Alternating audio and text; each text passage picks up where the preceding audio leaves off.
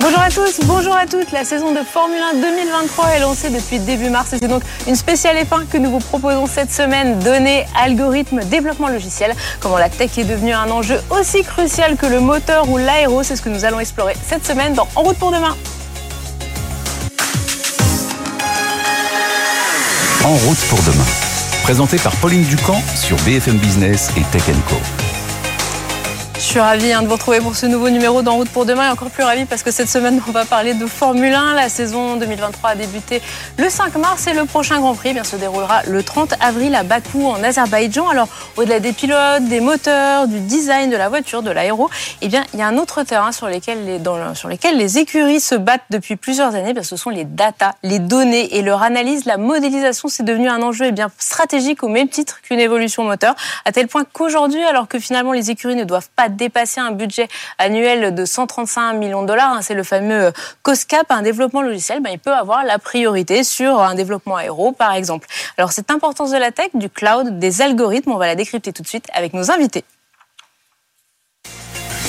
BFM Business et Tech Co présente En route pour demain, l'invité. Alors l'invité, non, en fait, ils sont deux aujourd'hui avec nous en plateau. Ce sont deux partenaires au quotidien pendant toute la saison. Bonjour Pierre Dimbleval. Bonjour. Vous êtes vice-président ISIT au sein de l'écurie de Formule 1 Alpine et à vos côtés, nous retrouvons Xavier Perret. Bonjour. Bonjour Pauline. Vous êtes le directeur de l'entité Azure chez Microsoft, donc merci beaucoup d'être avec nous euh, aujourd'hui. Alors, est-ce que juste on peut planter le décor? Est-ce que vous pouvez nous rappeler en quelques mots, alors depuis combien de temps vous travaillez ensemble? Et en fait ce que Microsoft fait pour Alpine et comment Alpine se sert de Microsoft? Je sais pas lequel commence du coup. euh, moi, je peux commencer. Le, le, partenariat avec Microsoft, il date de 2012. Euh, à l'époque, même l'écurie Alpine ne s'appelait pas Alpine, elle s'appelait Lotus, et puis elle s'est appelée Renault, et puis maintenant elle s'appelle Alpine. Donc c'est un long partenariat. C'est quelque chose de d'inhabituel, mais, mais quand les deux partenaires travaillent bien ensemble, je pense qu'ils ont envie de, de découvrir d'autres choses et de, de, de promouvoir ces, ces partenariats. Xavier Perret. Il n'y a pas grand-chose à ajouter. Oui, un mariage heureux, tout fait, va bien. Ce qui est intéressant, c'est de la co-ingénierie finalement presque de ce qu'on fait depuis un certain nombre d'années avec avec Pierre, avec avec Alpine. C'est-à-dire que l'industrie de la Formule 1 est extrêmement critique au temps. Voilà, il a une particularité, c'est un champ d'expérimentation et d'innovation. Donc ça allait aussi au niveau de la technologie. C'est pour ça qu'en fait Microsoft investit beaucoup et ça nous permet euh, finalement de réutiliser un certain nombre de choses qu'on fait pour le produire. On va le voir hein, finalement à d'autres entreprises derrière, à le fournir en termes de cloud, donc d'Azure derrière pour nous. On, le voit hein, quand on regarde un Grand Prix, on voit euh, des tas de personnes avec des ordinateurs tout autour euh, des voitures. Est-ce que vous pouvez nous expliquer comment on prépare informatiquement une course? Parce que c'est une vraie préparation, c'est pas simplement euh, on fait des petits dessins sur un ordinateur. Exactement. On, a besoin de data pour préparer les courses et on a besoin de data pendant les courses pour réagir vite quand on prépare les courses, il euh, faut savoir que maintenant la réglementation en Formule 1, elle, euh, elle interdit la plupart des tests physiques avec la voiture et son pilote et son pilote dedans. Il y a quelques essais de pré-saison, mais sinon tout le reste, ça se fait via la simulation, via les ordinateurs, via les algorithmes et via l'acquisition de données. Donc on a évidemment l'acquisition de données, par exemple dans la soufflerie, et avant ça dans la simulation aérodynamique. Euh, donc les ingénieurs, euh, pour ressentir comment va se comporter la voiture euh, pendant la course, bah, ils n'ont que la simulation numérique.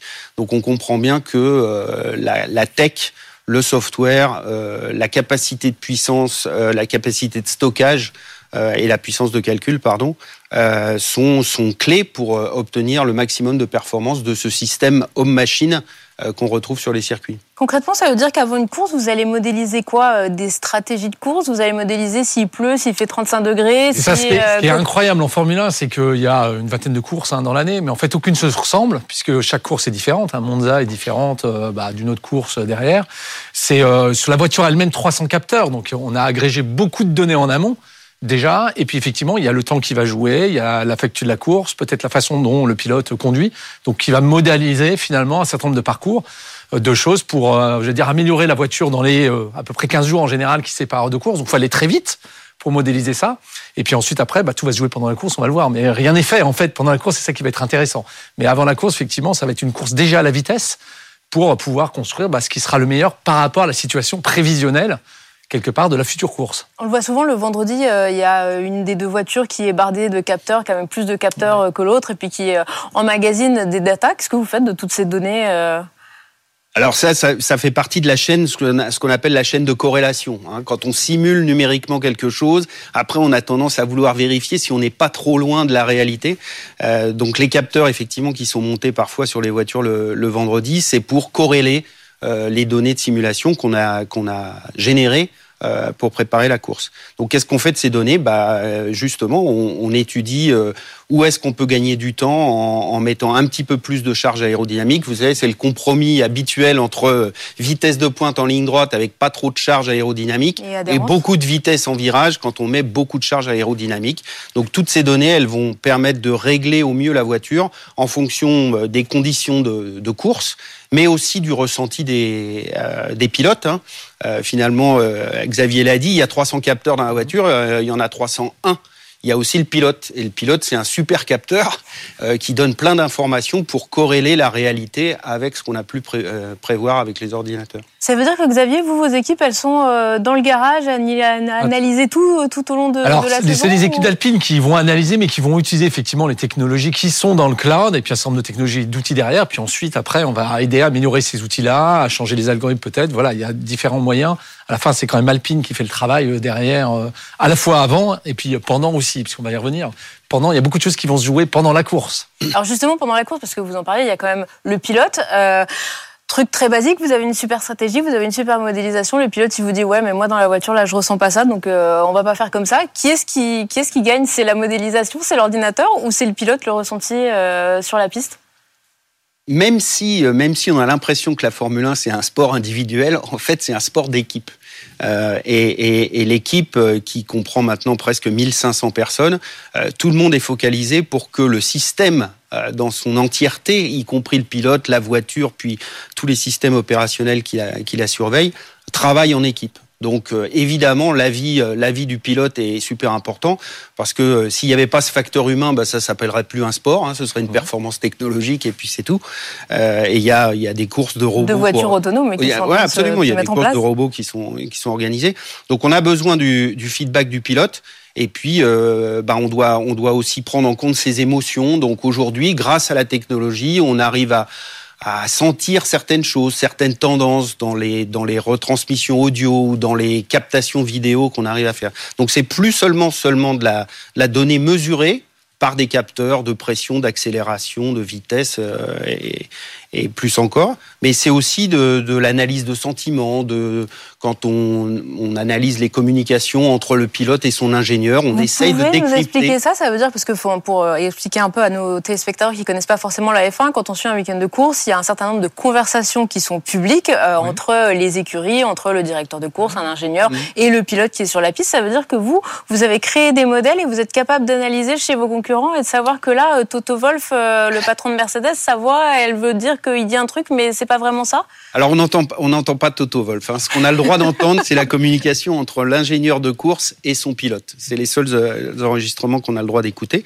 Euh, mais effectivement, on va utiliser euh, les cognitive services qui sont qui sont de base dans, dans Azure Cloud pour pour détecter si un mot revient systématiquement dans la conversation, euh, ou si euh, sur certaines séquences de course, il y a toujours le même style de communication entre le pilote et son ingénieur. Oui, c'est des choses où on va essayer de savoir comment se, se comportent les autres au moment où il faut prendre une décision. Et ça, ça veut dire c'est quelque chose que vous faites consciemment ou vous vous dites euh, là euh, ils fait, se disent la même chose, ça veut dire qu'ils sont en train d'essayer d'enfumer euh, les autres écuries ou des signaux faibles. Des... Là, on voit l'impact de, des algorithmes finalement et de l'intelligence artificielle, c'est que c'est des signaux faibles qu'on peut avoir comme une entreprise qui a des signaux faibles sur son marché, des clients qui sont plus ou moins contents, qui voilà, qui va agréger tous ces signaux et va sortir, on va dire, des éléments pour que la partie technique, voire le pilote, le copilote, puisse finalement prendre des décisions. Donc là, on est vraiment dans l'IA ou les algorithmes comme copilote, finalement. C'est presque un copilote au moment de la course. C'est-à-dire qu'au début de la course, bah, on, a priori, tout est bien calé, mais il peut se passer plein de choses pendant la course. Hein. La météo qui change, les pneus, quelqu'un a changé des pneus, on s'y attendait pas, etc. Et du coup, effectivement, ces signaux faibles vont remonter, vont être agrégés, puis ça va permettre des éléments d'information pour qu'à la fin, le technicien ou le, copilote, finalement, le pilote, puisse prendre les bonnes décisions de ah là c'est le moment pour, ah là je sens une fébrilité chez l'autre. Voilà, c'est c'est un jeu de chat, de chat et, à, chat et souris hein, finalement hein, derrière. En On permanence le disait tout à l'heure, le, le, facteur humain, il est il est chez le pilote, mais il est il est aussi dans celui qui prend la décision stratégique. Euh, et, et, ça, euh, on n'a pas, on n'utilise pas la technologie pour remplacer les ingénieurs, mais plutôt pour les augmenter, augmenter leur capacité et les focaliser, voilà, et, les focaliser sur l'information importante. En fait, c'est ça qu'on cherche à faire. On, on, capture un maximum de données, et eh ben, transformer la donnée en information importante pour celui qui doit prendre une décision. C'est tout l'enjeu des systèmes d'information dans la F1. alors du coup, ça doit aller super vite parce que le but de la F1, c'est d'aller très vite, mais cette analyse des données, euh, les récolter, il faut les récolter vite, mais il faut aussi derrière pouvoir, euh, je me doute au niveau des équipes de Microsoft, pouvoir rebalancer toutes ces données aux équipes d'Alpine pour qu'elles se disent bon là j'ai toutes les cartes en main et c'est comment on fait pour aller accélérer comme ça? Bah, C'est là où la technologie est importante finalement. C'est là où c'est intéressant de travailler avec une entreprise française comme Alpine hein, pour Microsoft. C'est que cette industrie elle est très critique au temps donc effectivement, il faut des plateformes technologiques qui soient extrêmement rapides à analyser et à donner cette visualisation pour que voilà, les gens puissent prendre les bonnes décisions derrière. Donc c'est ce temps de latence, souvent on l'appelle comme ça, d'aller-retour vis-à-vis du cloud, des choses à faire en local, des choses à faire en global. Finalement, c'est tout un sujet d'architecture aussi derrière. Mais c'est la clé finalement pour prendre des bonnes décisions effectivement derrière. Euh, quasi ou en temps réel en l'occurrence derrière. Donc c'est un vrai avantage concurrentiel derrière. L'arrivée de la, l'arrivée de la puissance de, de calcul dans le cloud, euh, dans le nuage, euh, ça a été vraiment un, un facteur d'accélération la capacité de disposer de la puissance du calcul nécessaire quand on a réellement besoin et ne pas l'utiliser quand on n'est pas en course ou pendant le, le break de, de l'été euh, qui est un, un, rituel dans la F1. Donc ça, c'est quand même... On est, on est, assez avide de toutes ces avancées et on est prêt à les tester parce qu'on prend le risque finalement pour nous-mêmes, pour notre équipe. Et c'est pour ça que je pense qu'il y, y, a un certain nombre d'entreprises de technologie qui sont intéressées pour venir euh, collaborer avec nous dans la F1. C'est parce qu'on on, est toujours avide de, de, tester des, des, avantages technologiques. Vous le disiez à l'instant, hein, la Formule 1, c'est aussi, euh, un, on aime bien tester des nouvelles choses. Enfin, mm. c'est votre quotidien. Justement, il y a un, vous avez un exemple concret d'un moment en, course euh, pendant la saison dernière où vous avez testé euh, une nouvelle solution euh, venue de chez Microsoft et où là, ça a fait la différence. Vous avez réussi à gagner des secondes, à peut-être gagner des places, à... Alors ça, je vais pas vous le dire, parce qu'on est quand même qu'au début de la saison 2023. Euh, mais, mais tout à l'heure, je vous ai dit, je vous ai dit quelque chose sur l'analyse de la vidéo et de l'audio. Ouais. Ça, c'est clairement des choses que on faisait moins il y a quelques années, et c'est quelque chose que les justement les cognitive services qui sont disponibles dans, dans Azure nous ont permis très simplement, par exemple, de, les discussions entre ingénieurs et pilotes euh, avant, on avait des gens qui écoutaient la conversation et qui retranscrivaient mmh. par écrit la conversation. Donc Maintenant, une marge on le fait automatiquement. Une marge d'erreur assez importante quand Exactement. on écoute. Maintenant, et puis un temps aussi de, de, restitution qui était plus long avec euh, avec la solution dans, dans le cloud d'Azure. Euh, on a la transcription automatique de, de, tout ce qui se raconte entre pilote et, et ingénieur de course. Finalement, c'est un super euh, chat GPT que vous. Alors, euh, c'est effectivement l'IA génératif avec ce qu'on fait avec ChatGPT, Microsoft et OpenAI sont très très impliqués ensemble. Effectivement, ouvre d'autres champs, effectivement, d'analyse sémantique en l'occurrence, de compréhension du langage sur toutes ces conversations qui se passent. Donc ça, ça ouvre des possibilités encore supplémentaires. Je voudrais aussi rajouter euh, d'autres algorithmes qu'on a utilisés et qui se trouvent, on utilise aussi dans d'autres industries. C'est dans l'industrie financière. Les algorithmes qui ont besoin comme ça de cette criticité au temps. C'est aussi la finance et le trading financier. Et donc, par exemple il y a certains algorithmes qui sont utilisés dans les deux industries parce que justement, ils ont besoin ce temps très court pour décider derrière, pour avoir cette analyse euh, voilà, très rapide. Donc c'est intéressant d'avoir des passerelles comme ça euh, de technologie entre d'autres industries. Est-ce que ça veut dire qu'il faut aussi former les pilotes à lire ces datas ou, à s'en servir parce qu'il y a peut-être des pilotes qui sont réfractaires à ce genre de choses. Alors, oui, les nouvelles, les nouvelles générations de pilotes euh, sont quand même très rompues. Euh, elles, sont, elles passent déjà beaucoup de temps dans les simulateurs, que ce soit chez eux eux-mêmes avec leur, leur entre les courses, analyser l'après-course, hein. et puis le, le, simulateur qu'on a dans, dans l'écurie. Donc c'est des gens qui, qui parlent assez naturellement euh, le langage des datas. Euh, après la la transcription de ce qu'ils ressentent eux dans la voiture, bah, ils le font avec des mots, donc euh, il, faut, euh, il faut quand même cet élément de, de, de traduction euh, de leur ressenti en, en, données un peu plus un peu plus physiques. Et c'est là où un algorithme pour analyser ce que disent vos pilotes des fois bah, on pourrait on pourrait penser à ça effectivement mais on leur présente on leur présente des courbes on leur présente pour qu'ils essayent de eux-mêmes arriver à traduire effectivement à cet endroit-là j'ai senti ça et voilà ce qui s'est passé est-ce que ça vous aide? Parce qu'on sait qu'il y a de plus en plus de nouveaux circuits qui arrivent, puisque que les pilotes ne connaissent pas et les écuries non plus, où il n'y a pas justement cet historique de data que vous pouvez avoir euh, sur euh, d'autres circuits euh, mieux connus. Comment vous justement ces, données, les algorithmes peuvent vous aider bah, à progresser plus vite, à vous imprégner plus vite d'une piste que vous connaissez pas forcément? Alors ça c'est une, c'est une difficulté. Moi j'ai l'habitude de dire qu'en F1 on fait pas du big data, on fait du fast data, parce qu'en fait on a que deux voitures et on capture de l'information sur effectivement des des saisons qui ne se ressemblent pas tant que ça. Euh, le règlement technique fait que la voiture change, donc elle n'est pas reproduite euh, de la même manière d'une saison à l'autre. Donc on va, on va essayer de chercher justement là où on peut avoir euh, des corrélations d'une saison à l'autre. Donc un nouveau circuit comme celui de Las Vegas qu'on va avoir euh, cette année euh, dans la saison 2023, euh, bah on, sait, on sait que c'est un circuit en ville, euh, que la course va être de nuit, donc on va regarder les courses comparables comme Bahreïn ou, ou Singapour où on est en ville et de nuit, donc peut-être qu'on va être plus proche de la configuration de Las Vegas que si on regarde les données d'Austin. Donc on va essayer de faire du pick and choose, de choisir les, les, données sur des configurations qui se ressemblent. Mais il y a une part d'inconnu. Euh, par exemple, le tarmac, le, revêtement de Las Vegas, on ne le connaîtra pas. Alors qu'il y a certains circuits où on a des scans physiques de la piste et on peut les reproduire dans le simulateur. Justement, Xavier, vous, comment vous vous préparez chez Microsoft à ces nouvelles pistes, ces nouveaux circuits? Ah, des de simulation euh, comme en industrie, hein. on appelle soit ça les métavers industriels en fait. C'est comment je simule des nouveautés, sachant que les algorithmes savent très bien reproduire ce qui s'est passé dans le passé.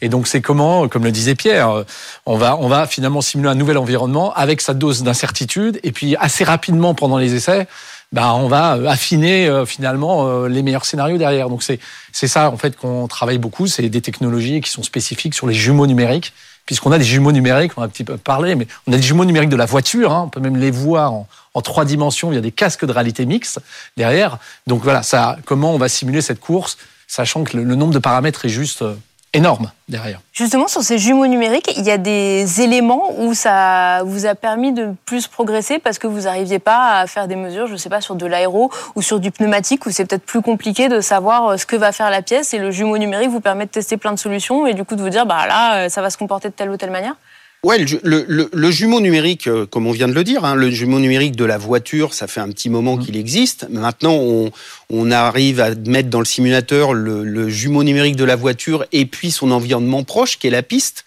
Euh, et puis, euh, bah, demain, on aimerait bien aussi, euh, sous règle de COSCAP, avoir le jumeau numérique de l'écurie mmh. pour pouvoir optimiser au maximum toutes les ressources qui sont à notre disposition, voir où est-ce qu'on perd du temps pour pouvoir développer plus sur la voiture. Donc euh, cette notion de jumeau numérique, elle est en train de s'étendre progressivement au-delà du produit qu'on fabrique et du système qu'on opère. Elle, euh, elle augmente jusqu'à la taille de l'entreprise. Est-ce que ce jumeau numérique, vous allez même jusqu'à le, pousser au, peut-être à la manière de piloter qui fait qu'il va peut-être tirer plus ou moins d'une certaine ah, manière sur le volant et du coup faire qu'il y a des résistances qui vont se faire la, sur les La façon de conduire est d'un des éléments euh, selon euh, selon les pilotes. Hein, euh, voilà, derrière, c'est un des éléments qui font évoluer effectivement les choses. C'est pas que la voiture qui est stable, c'est configurations qui changent tous les ans, comme le disait Pierre. Hein, donc en plus, il y a ces règles qui changent, les circuits. Enfin, c'est une complexité jusqu'à effectivement la façon dont, comme nous-mêmes hein, on conduit finalement.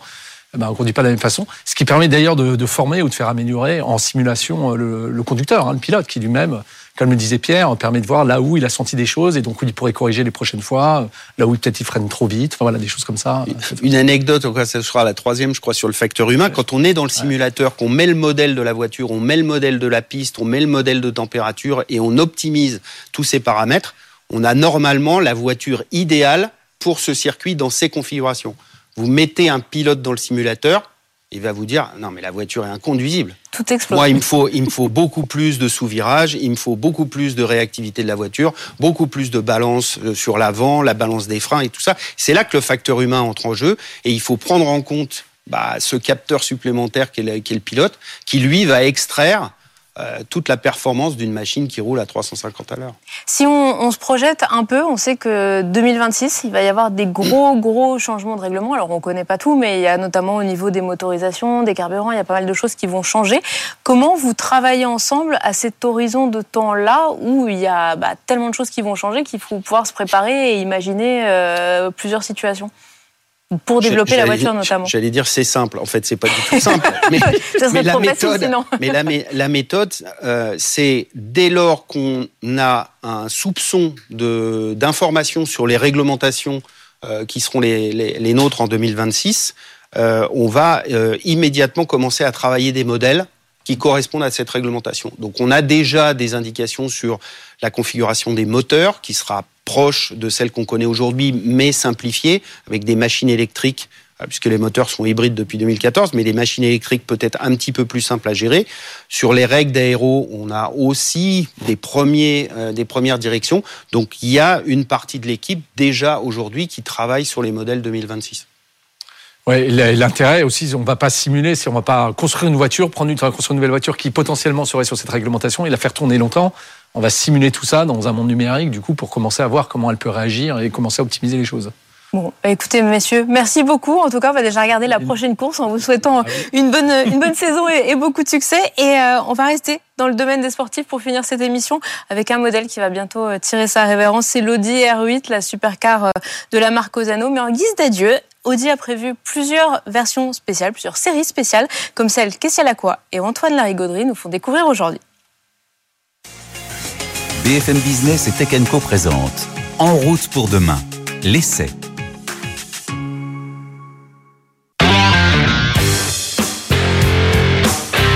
C'est sans doute une des dernières, donc il va falloir en profiter. Audi va tout doucement commencer à arrêter la production de son Audi R8, sa supercar emblématique, en terminant par un véritable feu d'artifice, un, un collector, la Audi R8 Performance RWD que voici.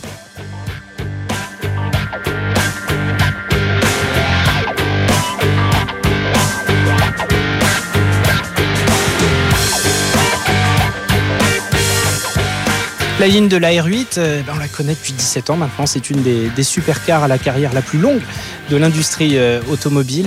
Elle est assez emblématique. Alors, ces énormes euh, jantes sport noires. massives, des freins rouges, des mâchoires de freins rouges, des freins par ailleurs extrêmement puissants et une ligne totalement emblématique qui a été l'expression hein, du design Audi pendant très longtemps avec un avant relativement court et un arrière euh, massif où vient se loger le, moteur en position centrale arrière. On a l'impression qu'il fait le voyage un peu avec nous. Très bruyant, vous allez voir, et on va l'essayer tout de suite.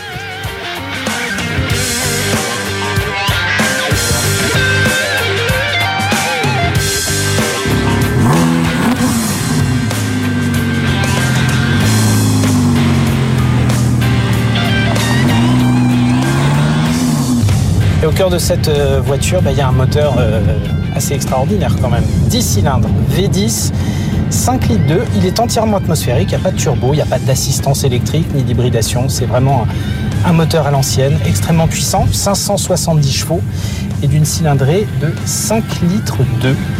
Donc énormément de coffre, énormément de puissance. Cette Audi R8, il faut bien le préciser, RWD comme on le disait, elle n'a pas de transmission intégrale, de transmission quattro. La puissance est uniquement distribuée aux roues arrière, d'où euh, des sensations assez pures et un sentiment de légèreté.